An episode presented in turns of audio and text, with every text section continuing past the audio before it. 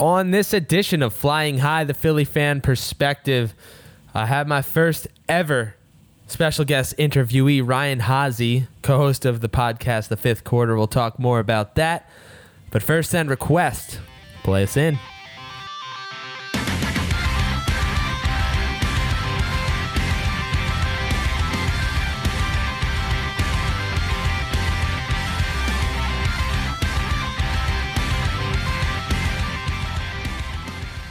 Welcome to a two for two. That's right. We were away for so long, and now two episodes in two days. How can we not with all the moves that Elton Brand is putting on? Um, it's crazy. This team has changed a lot. It's still the same, but we're looking a lot more like a competitive team that can make a run in the playoffs. So we had to have two episodes in a row. Unfortunately, Justin was away again today, so he was not able to co host the show. But I was joined by a special guest, and I have an interview with my buddy Ryan Haase. We went to Temple together. Um, he's a co host and business development at the Phifth Quarter podcast. It's an awesome Sixers podcast. Make sure you go and check it out at the fifth Q on Twitter. Um, you can file, follow Ryan at PQ underscore Haase on Twitter as well and find the fifth quarter in your iTunes podcast or any other streaming podcast. Uh, hit the subscribe for them and then hit the subscribe for us and then go to your social media and follow at the fifth Q and follow at Phlying High Pod. So I don't have Justin here today, unfortunately, and I miss him a lot. He's forever co-host, so just know this is an interview. Justin's my co-host, um, but right now I kind of feel like a kid who went out hiking and got lost and Justin really wants to come save me and and make make everything okay but he's also off fighting uh, monsters and saving the world okay? So just so you know Justin is uh, he does so much for this podcast. Uh, he sets up a lot of the notes a lot of the talking points throughout the week so we have something to work so we have a structure to this podcast and his insight is uh, it's second to none. I don't know exactly what the saying is, but it's invaluable. But he's also a teacher, he's a coach, a husband, and a father. For the toughest jobs, but for the most meaningful jobs. And I just want to extend a thank you to Justin. I know he feels bad for missing these past few podcasts, but not only does he contribute to Philadelphia and Philadelphia sports, he's making the world a better place by making an impact on uh, young students and young athletes on his swim team, all while being an excellent husband and a terrific father. Um, the hardest job in the world, and he's killing it. So, thank you for everything you do for the podcast, Justin. And I know you'll be back next week. But for now, here we are, the fifth quarter. Ryan Haase, talking Sixers. All right, so I am now joined live via Skype by my friend Ryan Haase. What's up, Ryan? How you doing, man? It's it's good to have you on here. Uh, just some background information. Haase's a fellow owl, Temple Made. We are in the uh, in the same classes for a while there. We knew our friend Colin in, in a fraternity. That's how we got to know each other. But Haase was in the same uh, industry as I am, and he actually works for another podcast, a Sixers podcast called The Phifth Quarter, doing business development and co-hosting that show. Uh, make sure you go over to the Phifth Quarter at the Phifth Q, and that's PH, just like RPH. It's P H I F T H, the Phifth Q. Go check them out. He also works some business business development at Switchboard Live, which is um, it gives brands and live content creators the power to multi-stream across the most popular social media channels. So, just what have you been up to, man? Yes, uh, I mean, thank you for the intro. Um, pretty much, uh, you know, I've been in Philly for a few months now, and uh, working at Switchboard's very, very entertaining. Uh, it's pretty, pretty much like live streaming content. Um, you know, we actually are we're partners with the Eagles, the Flyers, the Sixers, so it's some pretty cool stuff. But I mean, what what I'm passionate about, obviously, you know, is uh, the fifth quarter and actually making that content. Um, so I mean, it's been a pretty fun filled last 48 hours uh, in Philly sports, whether it's the Phillies or the Sixers. So um, I'm very excited to be in this city right now.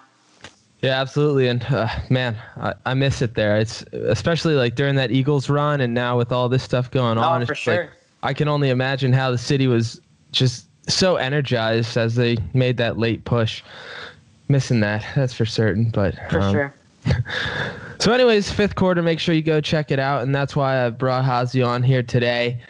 We're talking Sixers. It was just a whirlwind of a two days. Um, I did the podcast last night going over the Tobias Harris trade, and we'll touch more on that and talk about the impact that that makes this year and going forward. But first off, to some people it's a huge load off their shoulders and we mm. can now we can now breathe easily but to others there's always going to be that wonder of what could have been he's gone Mar- Markelle Fultz is gone we have rid ourselves of all the stress and mental just turmoil that came along with Markelle. what are your first thoughts when you hear that we've traded Markelle Fultz for a bench player and two picks that may or may not turn out to be anything? I guess my first thoughts is the word incomplete. Um, you know, we, we got a guy first overall who had all this firepower coming out of Washington. Uh, Bryan Colangelo made that move up uh, to get that first overall pick. And, you know, the spotlight was on Fultz from day one. And uh, it looked great. Summer League looked great. His shoulder looked fine. Um, and somewhere in between, we all know the all in the story tail end in there is something happened in his shoulder, uh, whether it's muscle memory loss, nerve damage, or whatever. Something happened. So um, we gave this guy two years to come back. We gave him plenty of time, plenty of opportunities. Um, and at the end of the day, uh, we're in this wing now mentality. Uh, so I do believe it was the right decision. Yes, it's sad. Yes, it's upsetting. Um, there's that incomplete aspect to it of what could have been. Uh, but at the end of the day, you're trying to win a championship. And if Markelle Fultz is only sitting on the sideline cheering and being a fan, uh, why not trade him for some assets? So, like you said, the first round and second round pick, whether that works or not, uh, we get a guy in Jonathan Simmons who is a great athletic defensive guard uh, for the Magic who can fill in as, at the seventh or eighth spot in the lineup and can be a really good asset to go forward in the playoff run. Yeah, you mentioned uh, that Simmons is a, a great defensive asset, and right now the Sixers added a lot of firepower on the offensive end with Tobias Harris. Now they're averaging 18 points a game per starter across the board. But where there's where they've been lacking and where they've been losing these big games against the the bigger teams who have star players, they they're struggling with the defense. Do you think a guy like Simmons or like a James Ennis comes in a lengthy body, just somebody that can add depth on the defense and have a deeper bench in that sense? Yeah, I mean, when you look at guys that we had, I mean, we had Shamet, we had Muscala. Um, you know, they were great offensively, but at times lacked on defense. Um, Shamet's a hell of a player, a hell of a rookie, but there are times where he could just get abused down low. Muscala clearly had issues on defense. He had that beautiful block in the Warriors game, um, but that's pretty much the only block I saw all year from him. So, yes, Simmons, Ennis uh, are going to be really good dual threats. Uh, they're what you look for in a playoff team. And not to go off topic, but yeah. what I see right now uh, with the lineup we have accumulating here is very much like Warriors lineup, where you have a bunch of high powered offensive guys starting – but then you have your key Livingston, Iguodala defensive players that we just inquired uh, that can really put us up to that Eastern Conference Finals representation uh, and maybe even the NBA Finals. No, I absolutely agree with that. Actually, yesterday when this all went down, the way I saw it with that first Tobias Harris trade was that you get a 7-3 backup center who can just stand in the paint and put his arms up and he's going to be a roadblock that's difficult right. to get to the rim. And then what you get from mike scott i don't know but he's enough size and he's someone off the bench that can be a defensive presence. I was still feeling that we were lacking in that depth and the move with the raptors uh, didn't seem like anything and we waived that guy anyways but today, when these two when these two moves are announced, I now am feeling much more confident in that bench to be able to produce solid minutes when the big guys need to go out and take a little breather. Yeah, I agree. Uh, I yeah, I didn't mention the uh, the Clippers trade. Yeah, Boban. Will be. but hopefully he st- hopefully he stays hydrated. They need to give him some extra uh, Gatorade. But uh, you know, if he can go out there and put up 15 minutes, 20 minutes uh, of just full down lockdown on defense to help him beat out. That'd be beautiful. I would love to see that standing dunk that he's got in his arsenal. That'd be pretty cool to see. Um, and then yeah, Mike Scott. You know, for me, um, you know, I only knew Mike Scott from NBA 2K12. I thought he was a my player, but apparently he's still in the league. Um, and by his post game, by his press conference today, you knew he was in the league because he was cursing a lot in his uh, press conference. I don't know if you watched that, but he has no filter. Um, I like it. I like so it. He, he kind of yeah, he filled in for Wilson Chandler. So um, you know, I'm really excited. I, I, really like the moves that we did. All props to Elton Brand uh, for getting us in the right direction. And I mean, you look around, right? You look at what we did. It, it now triggered the Raptors and the Bucks to go out and make moves today. Um, so we're gonna have a really fun uh, down the road stretch here, going to the playoffs, and then these semifinal and conference finals games. You know, you could take anybody. You can make a case for the Celtics. You can make a case for the Bucks, Raptors, and Sixers. So it's great to see that there is parity back in the Eastern Conference. Oh, it's excellent, and it's it's nice to just watch, you know, King James go out to the West Coast and watch that Western Conference. I mean, I guess it's still strong, but it definitely feels like the East is where it's at. The East is beast. It's the young players. It's the young stars. And aside from Golden State, the West is kind of on the outs right now. Yeah, I agree. Uh, you know, that's the thing. Uh, people for the last few years were saying, "Ah, oh, the East is a joke," which I I would agree with to some extent. Um, anybody below the next, you got to respect the next now. But anybody below the next are are really bad teams. Um, excuse me. Um, but the top four, and then uh, let's say Oladipo didn't get hurt. You, you have five excellent teams. Oh yeah. Um, and you look at the records, and you know the Sixers, if I do recall, have maybe the fourth or fifth, fourth or fifth best record in the, the league right now. So, um, yeah, the Eastern Conference is definitely on the upswing. Yeah, and before we go on to talking about some of the other trades, I just want to go back to Markelle for one second, sure. and and kind of get your take. When it first happened, what were your thoughts when they first draft Markelle Fultz first overall? Oh, when they drafted him? Yeah, back back oh, when there was still yeah, promise. So, like, what were your thoughts in that draft and, and, and moving up to get him? I think we I've, I've talked to Colin about this. I was all Jayson Tatum. Uh, I said this before. I know when we were going to get what seed we were going to get in the draft. I wanted Jayson Tatum. He was an NBA ready player. That's the direction we needed at the time to go off Ben Simmons and Embiid. So when we moved up, I was a little hesitant. I was like, you know what? You know, we're going to go get Markelle Fultz, and this could be really fun. He's athletic, but at the end of the day, I looked at a guy that went from Duke, who was coached by Coach Krzyzewski, and in a really hard ACC conference, and I thought we should have gone the Jayson Tatum route. So I never was really high on Fultz. I my reaction was what whatever. Like I just was like, all right, awesome. He can be a threat for shoot from shooting uh, threes and driving to the paint. But it turns out that was absolutely not the case. he couldn't couldn't do any of that. He couldn't even get his head straight to stay on the floor. I was the same way. You know, big Tatum fan. I, I loved what he was doing at Duke, and more importantly, the fact that they could have sat back at their third pick and still gotten Tatum instead of you know moving up.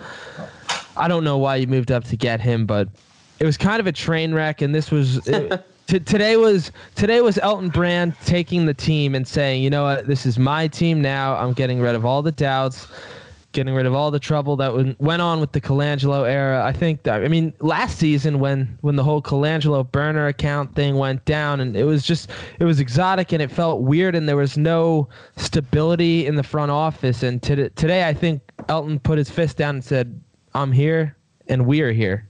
I agree. I'm very excited to see, you know, what can happen next and uh, I'm really excited to see this game tomorrow night. I think the yeah yeah, I was looking at tickets. You know, I was looking at tickets to go possibly, and I looked. I think on Monday, and I think the lowest price is like you know fifty bucks or whatever. I was like, all right, let me just check back Thursday. Now the price went up to like ninety a pop. I'm like, I can't afford that right now. But um, I guess that is the one downside to it. Unless you get credentials, I mean, it's going to be so expensive to go to these games. Oh my God! Yeah, let's just say the days of fifteen dollar seats for fifteen Eight, rows off the court eight dollars. you could go up go up top and then you just move right down and nobody cares. Dude, back in back in my freshman year of college, before I even went to Temple, my, my first semester, I went to see Sixers Celtics when the Celtics were also absolute garbage. 15, 15 bucks for 15 rows off the court. Like those That's days awesome. those days are long long gone and I'm willing to sacrifice that for a team that is one of the top teams in the league. So now I want to, you know, backtrack to yesterday and the whole Tobias Harris trade and really break that down. So overall, we received Harris, who is a budding star. We got Boban, who's seven foot three, and Mike Scott, like we talked about that power forward. And you were talking about how we lost Shamet, Chandler, Muscala, and then uh, four draft picks. When you heard about this trade when you first wake up, I know it happened at like two in the morning. So I woke up, I woke up and saw this and wasn't sure how I felt. How are you feeling when you first see this uh, blockbuster esque trade go down? So first off, props to one of our guys, Joe Rikowski. He was some for some odd reason he was still up, uh, and he covered that the whole morning and got an article out for us. And props to them because if it wasn't for him being up, we would have been behind schedule. So, um, but as far as my reaction, I got up, took a shower, had no idea what was going on. Checked my Twitter, I had 136 notifications for for fifth quarter, and I was like, "What in the hell is going on? Like, who? What's going on?" And obviously, I check and see what happened, and uh, I was happy. You know, I was not expecting that, and I've got to be completely honest with you. Tobias Harris is not somebody I've studied or watched highlights of um, until today. Um, but obviously, I know what he can do. I know that he's bounced around teams. But what I also think is important two things. One, he's scoring 21 points per game this season. Two, his usage rate is one of the lowest in the NBA. So to me, that's telling me this dude's putting up 21 points per game, yet he's not getting used that much. What are the possibilities with him on the Sixers and Ben Simmons? I think those two are going to work so well off each other. Ben can drive, Tobias can set the pick, and he can hit threes. And Tobias is shooting, I believe, almost 39% from three this season, uh, which is one of the best of his career. So, you know, I'm looking at that three ball going to be a huge dual threat going forward. And uh, I think this this uh, addition to the puzzle um, is almost completing that.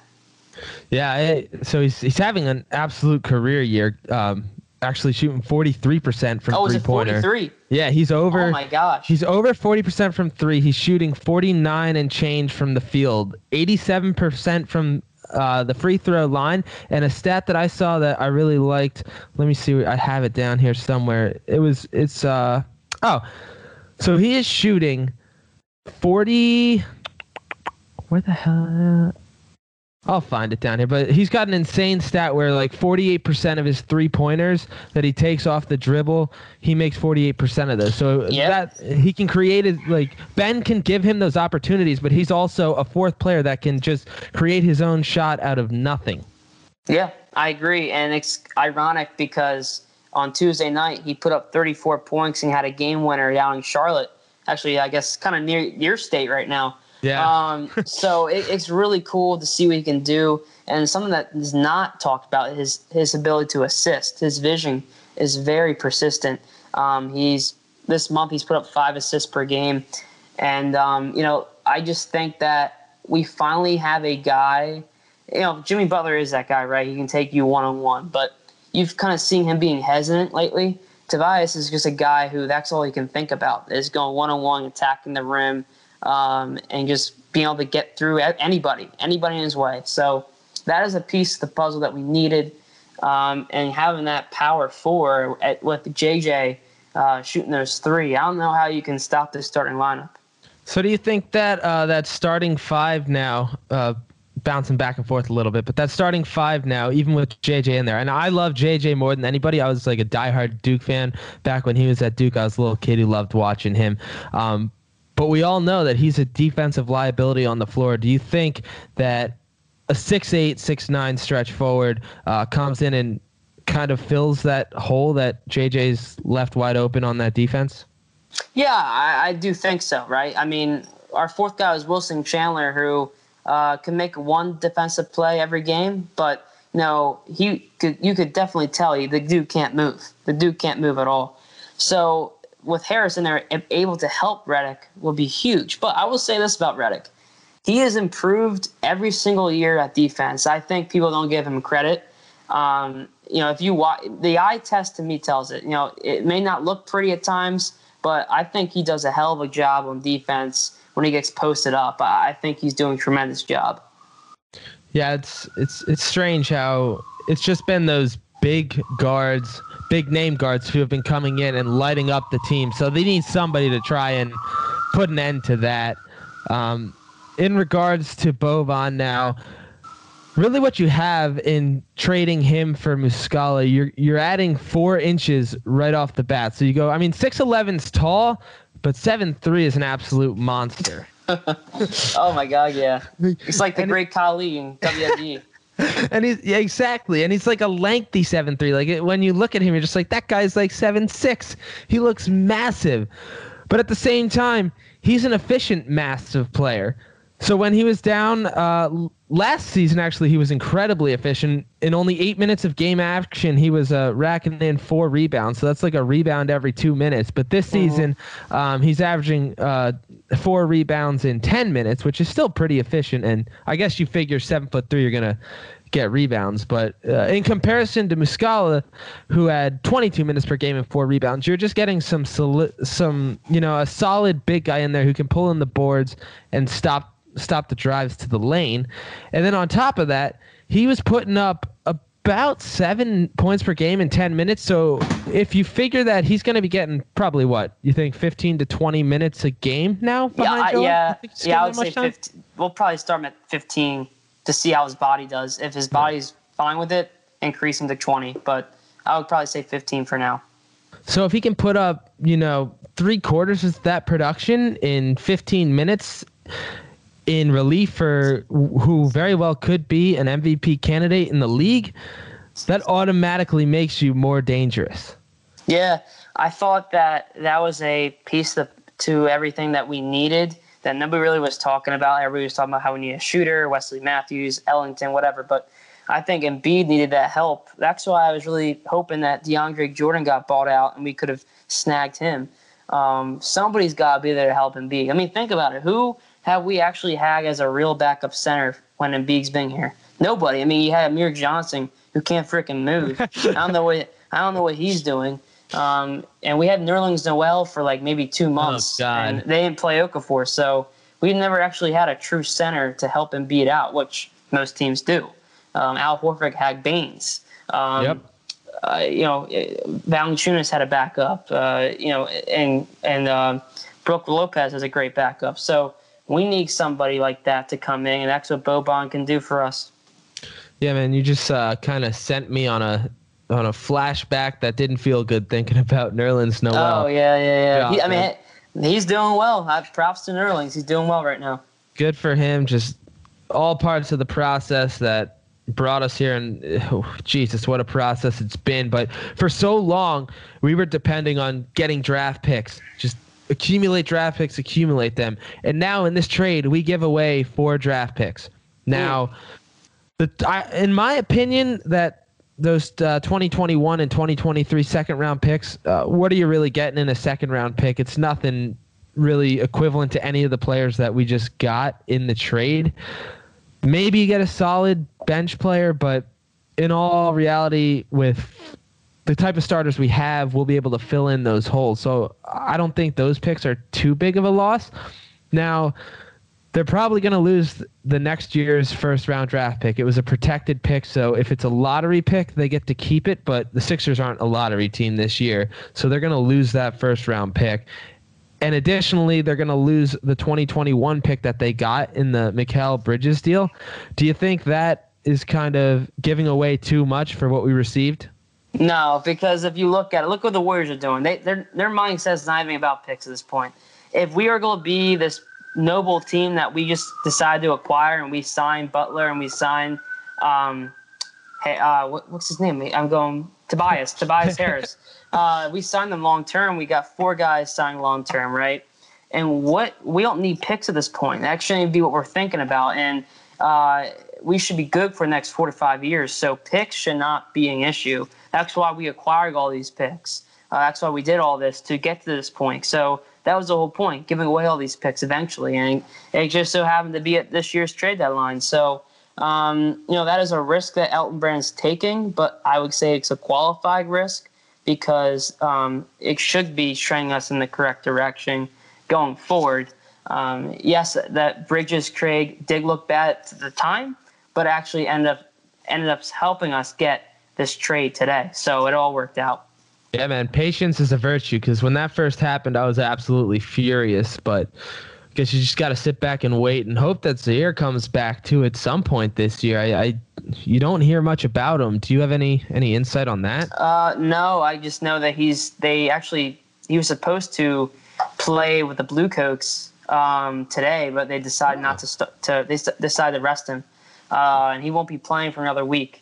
Uh, so I really don't know too much on him. Um, all I know is is when he comes back, Dex will be a hitting hitting asset that we do have, and I'm hoping that he can get back to the form that we did think that he could play at. I know he lost a lot of weight, but I know he's been back in the gym uh, working out, and um, he's got a good athletic presence to him, and he'd be really great to have play. You know, maybe 15 minutes off the bench as a slasher um, on that second unit.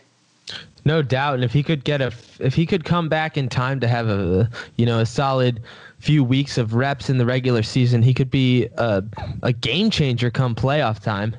For sure, I, I think that he'd be a huge asset.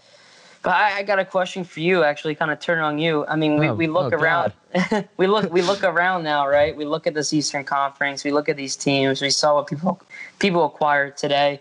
Um, where you stand now? I mean, who do you think the front runner is? Uh, what do you think is going to happen going forward with these four great teams?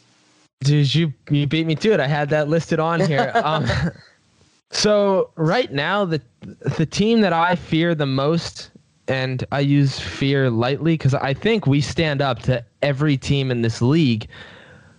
The thing that scares me is the Bucks right now because I look at a guy like Giannis and that he is just an like he is a freak. He's got the nickname Greek Freak and there's a reason he's a freak. I was just looking at his physique the other day and like people just aren't built like that and then to be able to handle the ball and create his own shot, it's scary.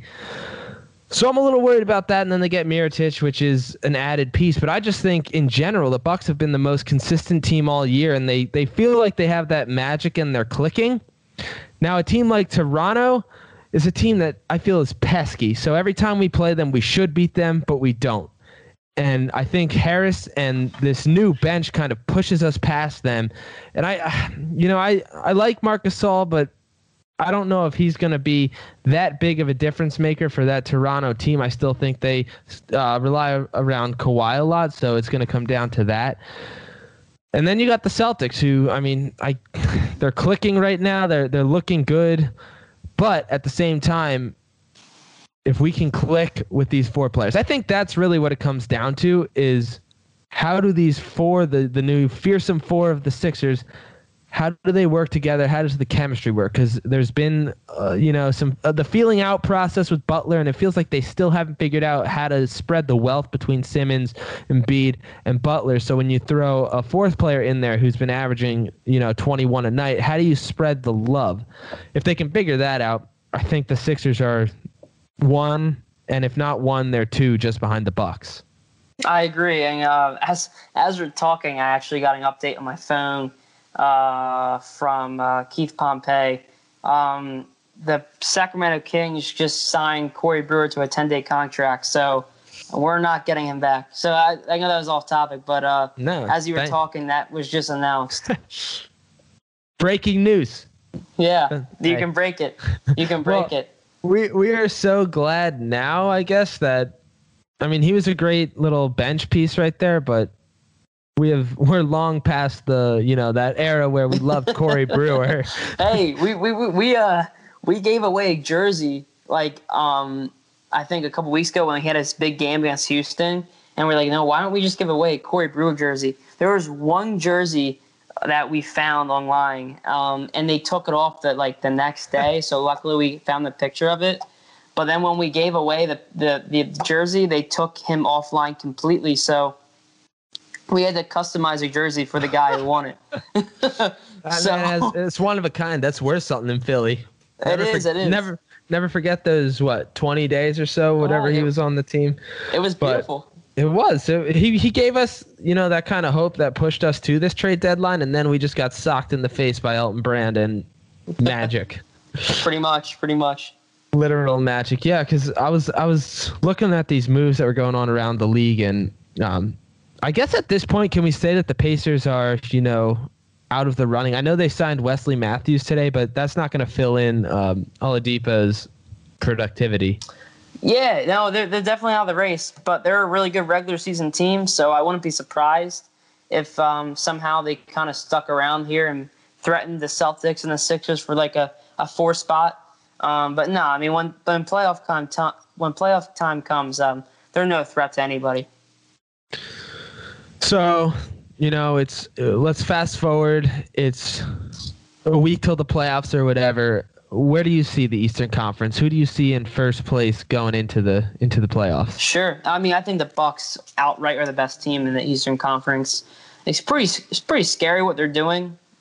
To uh, be honest, uh, the performance they put up last night, their shooting percentage from three, I think it was like twenty of twenty eight. I think, and that's just crazy to think about. Um, so yeah, they'll get the first seed overall. Um, then I do believe the Raptors can uh, get the second seed with their addition of Marc Gasol. Um, and Celtics get three. I think the Celtics are just primed to start playing some ball. I won't be surprised if the Celtics catch up to the Raptors somehow. Um, and I believe we get the four seed. Um, it's not not it's not me saying that they're they're worse than those three teams, but again, it takes time to accumulate the players we got. There's will be a 10 to 15 game trial period where where I'm sure we'll struggle and there's will be ups and downs. So, uh, you know, we really should be focusing towards that playoff playoff time, that first series. So yeah, then we get the four seed, and then we end up facing the Bucks second round, and uh, hopefully we go from there and beat them. So um, I really don't want to play the Raptors. I don't think we match up with them at all. Same with the Celtics. I think they will just give us hell. So to be honest, I know the Bucks are probably the best team, but I think we match up on paper best with them if we face them in the second round. Yeah, I think I absolutely agree with you that for the rest of the season, it's safe to say we'll win enough games to secure one of those top four spots. So it's really uh, transitioning period where we, they need to build that chemistry. They need to figure it out so that you come running into the playoffs hot, like they did last year. And uh, I think the team's far better than it was last year, but they need to build that kind of chemistry that they had where they were clicking, winning 17 in a row or whatever it was going into the playoffs. Right. I mean, it, they did get lucky last year. They had a really easy schedule, and um, True. That's kind of what happened. Uh, now, now we can talk about that though, right? Because right now they're through a gauntlet. They're going through hell, fire, and brimstone right now. I mean, with their schedule. And uh, I did look. The second half of March and April is really easy. They they only have one road game against an above 500 opponent, and that's the Bucks. So um, I think they can start accumulating some games going forward. Um, but like I said, I, I just believe this East is so so tough. Um, the Raptors and the Bucks are built for regular season success. They just are. Uh, but when the playoffs strike, I fully expect a Sixers Celtics Eastern Conference Finals. And for me, I said back in October that the Celtics will get to the finals. I, I said that. I truly believe it. And unfortunately, um, I kind of got to stick by it, right? I got to stick by what I said. Uh, I don't take my things back that I said, but you know, I do expect Celtics Sixers Conference Finals. I really do. And, you know, that's an honorable move for you as, you know, host of a Philadelphia podcast and as a hey. loyal Philadelphian to just tell it how it is and not be blindly biased towards your team. Listen, that's what I do. I, am I'm, I'm kind of like the honest the honest realist guy on the show. Um, I don't know if you're a Flyers fan, but I get on them a lot. I get on the organization all the time. That's my shtick. I know they won eight in a row, but I think they're one of the worst run organizations of all time. So I'll stick by that word too. Hey, my, my normal co-host Justin, he couldn't be here tonight, but he's a diehard Flyers fan, so I'll have to get his take on that. Yeah, I don't got a problem with the fans, the players, the organization just crap, and they're no, he he he yeah. absolutely agrees with that, and he's he's always talking about how it's just a culture that's not built to win, and you know he's he he put out an article today actually, Justin, if you're listening, great article today about uh, how they just need to ride with this youth on the Flyers. But we'll we'll talk about other Philadelphia sports stuff in a minute. I want to finish up on the Sixers real Sure. quick. Um, I did see one player. I don't uh, I don't know if you had seen this. The Kings bought out Ben McLemore, who was Right. uh, he he was a former seventh overall pick. Is that a guy that you look towards picking up as one more piece to this bench? And I don't know if you look at him like a Fultz player where he was a top draft pick, but he's just a bust, or is there a chance to give someone Um, like that? I look at him as like Justin Anderson that we had last year. If we did get him, I mean, he's a really good uh, threat for de- defense. Will get in your face. Um, he's athletic, kind of like a Jonathan Simmons, but Jonathan Simmons has more offensive upside. So I mean, I wouldn't be I wouldn't be thrilled if we got him. I wouldn't be pissed if we got him. It would just be like, all right, we got this guy. So I really don't have really an opinion on him. And then uh, just one more question about this year. I know we have a uh, Boban now. That's your backup center. Do you still see Jonah Bolden playing a role on this team? Yeah, I'm glad we brought him up. Of course, I think uh, he'll be a key asset um, going forward. Uh, the minutes he can provide uh, when people get in foul trouble, uh, he can block every shot that you put in front of him. Uh, he can hit the threes. I think he'll have a pivotal pivotal role uh, going forward. That's that's good to hear. And transitioning into going forward, this season's great. We now finally have a chance to really compete this season. But moving forward, you know, we have four superstar esque players who are going to be demanding or asking for superstar esque money. Do you think we can afford all four of these guys? I know that looking at it, Jimmy and Tobias are both unrestricted free agents after this season. So, worst case scenario, we have sold a lot to rent two players for half a season. I don't see it ending that way, but they're both unrestricted free agents, so they're going to be pulling in a lot of cash after this season. And then uh, Ben Simmons, I think, is it next season where he takes a huge kit. He takes like a 24 million hit on the cap as a restricted free agent, and then Joel is 27 million next year and 29 the next. So I saw somewhere that the 2021 cap could be uh, 130 million just for the four of them, which is already 12 million over the cap. Like, how, how do they keep all four of these guys? Can they do it with having Well- the rest of the team? Well, I mean, they could do it, right? They could just do what the Warriors are doing. Like, they, on paper, they can do everything that uh, you just said. Uh, but is it the right decision? I mean, if you really think about it, I mean, Jimmy Butler is 29 years old. Uh, he says he wants to retire by the age of 35. Um, whether you like it or not, you see some issues with him at times where it looks like he's not trying. Uh, obviously, there's some locker room issues. Um, I'm trying to imagine him here at the age of 33 and wondering what kind of locker room presence he'll be. Um, and to have him for four years with the history that he has, I'm sure there's bound to be some issues with him. So to be honest with you, I don't know if you sign him. I, I really don't know. If he wants a max deal, I'm not trying to give that to him. Now, who I am trying to give that to is Tobias Harris. The guy's 26 years old. He's slowly increasing his production. He's averaging 21 points a game this year. He keeps going up. I'm giving that max deal to him. And for some odd reason, if they don't give it to all four of them, I'm riding with Embiid, extending Simmons, and going with Harris, and then building around that. Um, like I said, I, I may be the outlier here on this Jimmy Butler thing, but um, there's just too many issues that I see to to give him a max deal. Now, if he's willing to do a two or three year deal, go for it. But I'm not giving him a five year max out on him. I'm just not. Uh, you're not the outlier because uh, I actually have the exact same opinion. When when I first was looking at Tobias Harrison, just some of his stats in his career, I actually I went over this last night a little bit, but I I really saw a parallel between him and Jimmy Butler, where they started out, you know, Jimmy Butler was scoring four points a game, eight points a game, and then 13, and then he reached that 20 point a game all star level. Tobias Harris, first off, the kid's been through a lot, so he has some character. He was traded on draft day to Milwaukee.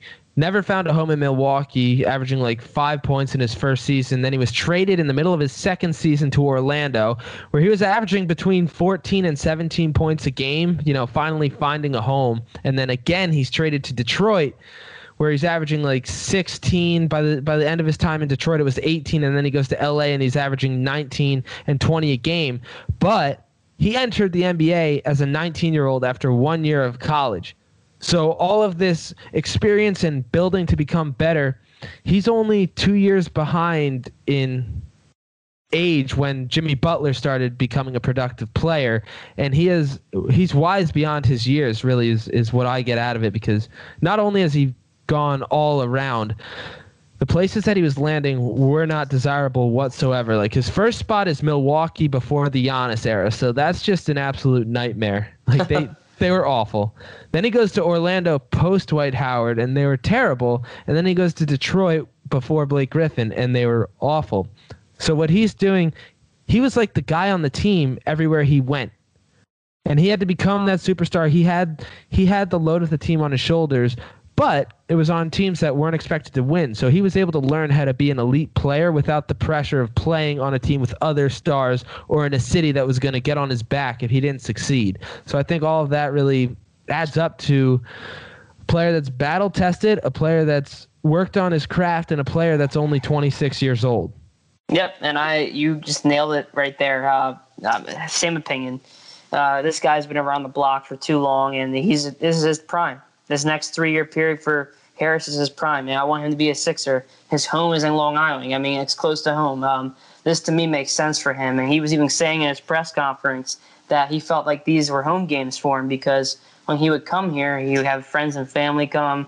Uh, the arena at the time wasn't packed, and he said every single year he kept coming back and back, and more people started coming to games, and he found a home away from home. He said in Philadelphia. So I think that's going to be a key person to acquire back and uh, uh, kind of go around these three young pieces. You got Harris at 26, you got Embiid at 24, you got Ben Simmons at 22. Um, I think you should really prime your team around those three rather than you know, Jimmy Butler at the age of 29 already, uh, who wants a five-year max, who says he's retiring at 35. Um, that just to me is a red flag, and I don't think you do it. No, I absolutely agree. And for now we're on this season, but looking forward, there's an absolute bright future. And I really like how you brought the fact that he's found a home because he's been traveled all around, never known what it felt like to have a home. Right. And for for Philadelphia, not only is it close to his actual home, but he's the type of guy who doesn't have that Jimmy Butler ego. I think he's going to be able to mesh really well with all the other players and produce big numbers, but be more of a relaxed, quiet. I, I sense a sort of funny personality, but just nothing that's like overbearing. And Philadelphia is going to fall in love with him. And he's yep. going to know he found his home. He's what this city needed, and we're what he needed. It's like the perfect partnership. Exactly. I, I honestly think he's going to end up being my favorite player. Uh, I, once he starts playing, I, I'm just upset. I haven't actually watched his game. Like I really did not look at him, and because he's out west, right? He's being smaller no. market, so I'm not going to exactly. take the time to watch his games. But um, it's just going to be nice to watch, and I'm really excited. Yeah, and I mean, the first thing I thought when I heard Tobias Harris, I remembered him from college only because of his headband. So immediately I was like, oh, it's that dude with the headband. But I had no idea. And in case anybody's wondering, like, where age relevance comes in. He's 26 years old. You know who else is 26 years old? Carson Wentz. So if we're oh building an, if we're building an entire franchise around Carson Wentz at 26 years old, I say, hey, let's do it with the Sixers as well. Except we have those younger pieces as well. The future might be even brighter for the Sixers than it is for the Eagles. Uh, yeah, that's probably a good. Uh, well, I mean, any way you look at it, I think the whole city uh, with all four sports teams are looking pretty good right now. You got the Flyers. As much as I talk crap, the Flyers have won eight, eight straight games. You got Carter Hart playing really well. New coach, new mindset. Look at the Phillies. They just got a new catcher, the best catcher in baseball. Most likely, they'll go sign Bryce Harper. They're going to be in the playoffs this year. You look at the Eagles; they're going to be in the playoffs this year. And then you look at the Sixers, and they could go to the finals. So, uh, if we were talking when we enter when we entered college, uh, we only had the Flyers to root for. The Flyers are the only team making the playoffs. So, you know, it's a really good time of being Philly, and um, I'm very happy to be here. Yeah, man. We went through the process era, the Chip Kelly era. Uh, I don't know what you can call the Phillies era. It was just like the the downfall of that championship team, their breakup, and now building back up to it. So we have seen the lowest of lows, and it is just good to be back on top. and it's good to talk to you, man. It's good to be able to talk to a friend from Philly and get that Philly love going back, you know? For sure, man. It, it, it's, it's been good talking to you, too. And, um, you know, uh, whenever you're up here, I'm Colin and myself. We got to all get a drink and uh, have some fun. Ain't that the truth? My guys, it's been uh, Ryan Haase from the Phifth Quarter once again. Head over there on Twitter at the Phifth Q. Uh, anything that you want to say? Uh, no, no, we're just we're working hard with our content. Um, it's the deadline, so uh, it's a very popular time for us, and uh, our big time here is getting ready for the playoffs, getting some good content up. We're getting more writers every single day, um, and just keep doing our podcast. And um, we're really happy to be in the situation we are with the Sixers playing well. So definitely give us a following. Uh, hope you enjoy our content. Heck yeah! And if you want to follow Haase himself, that's at PQ under. Is that underscore? Is yeah, that it's called. Yeah. yeah. at, I didn't know what it was called. It's like low dash underscore at PQ underscore Haase. That's H A A S E. He's always giving us more information in addition to the Phifth Quarter, so it's good to see. And real quick before you go, Haase, I want to ask you something because I put up a poll question for us here at uh, Phlying High, and sure. I wanted to ask you know, what do you think is the biggest impact out of this these trade deadline deals? Do you think that it's landing Tobias? Do you think that it's finally getting rid of Markelle, or do you think that it's Boban and this bench that's now going to be a more solid defensive bench? Uh, probably Tobias, just because um, this adds a whole new element to the team, and without getting Tobias, then the bench really wouldn't matter. You know what I mean? Like so that you, the fact that we got Tobias, now we can focus on the bench. So Tobias was was phase one, adding a bench was phase two, and then getting rid of Markelle Fultz is phase three. So that's the way I look at it.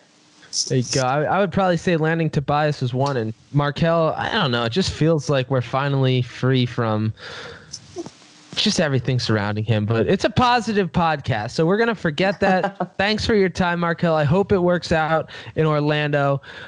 This has been Ryan Haase. Thanks so much for joining, and I uh, hope to have you back. As it was, not, you were the first ever guest on Phlying High. Normally, it's oh, just yeah? me, normally it's just me and Justin kind of giving our spiel, but it's good to hear from another perspective. The fans. Yeah, yeah. I'm I'm excited. I, I'd like to come back on. Then you're welcome to come on our show anytime you want.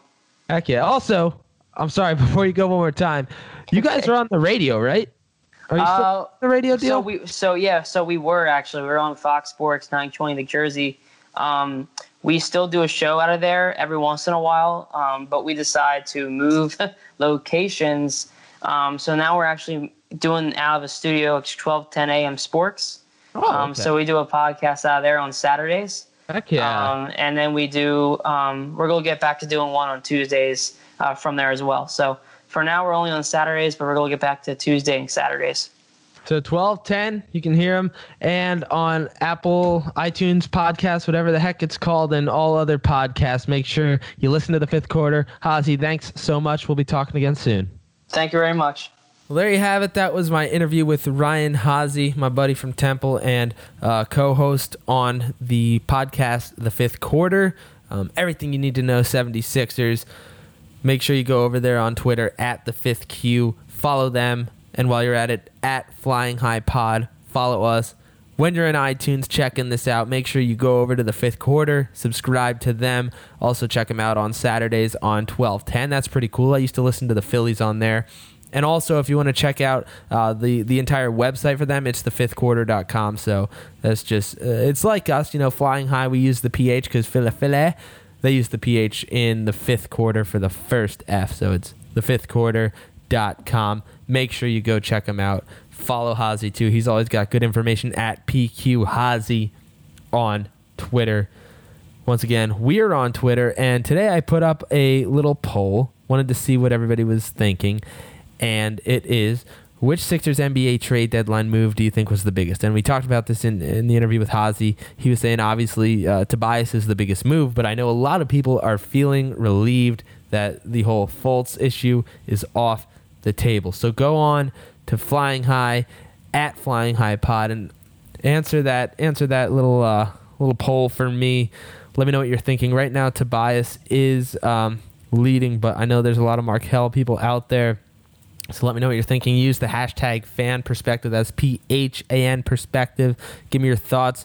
Let me know what you want to hear next week. We're going to be doing uh, a general Philadelphia podcast and trying to also squeeze in that big Eagles podcast, the season recap. So make sure you follow us on Twitter and Facebook at Phlying High Pod. Also working on getting a little bit of an Instagram up. Um, in the next few weeks or whatnot. But thanks so much, Ryan, for coming on. Uh, thank you to the Phifth Quarter for letting Ryan come on and, and letting us spread the message of the Phifth Quarter. We've trusted the process. Now we're here. Let's hope we can get a championship. And uh, my last thing, now you know. Uh, it's the segment where I tell you something you might not have known, and it's somber. It's very somber, but um, today uh, we learned of the passing of Frank Robinson, um, you know, former major league uh, Hall of Famer.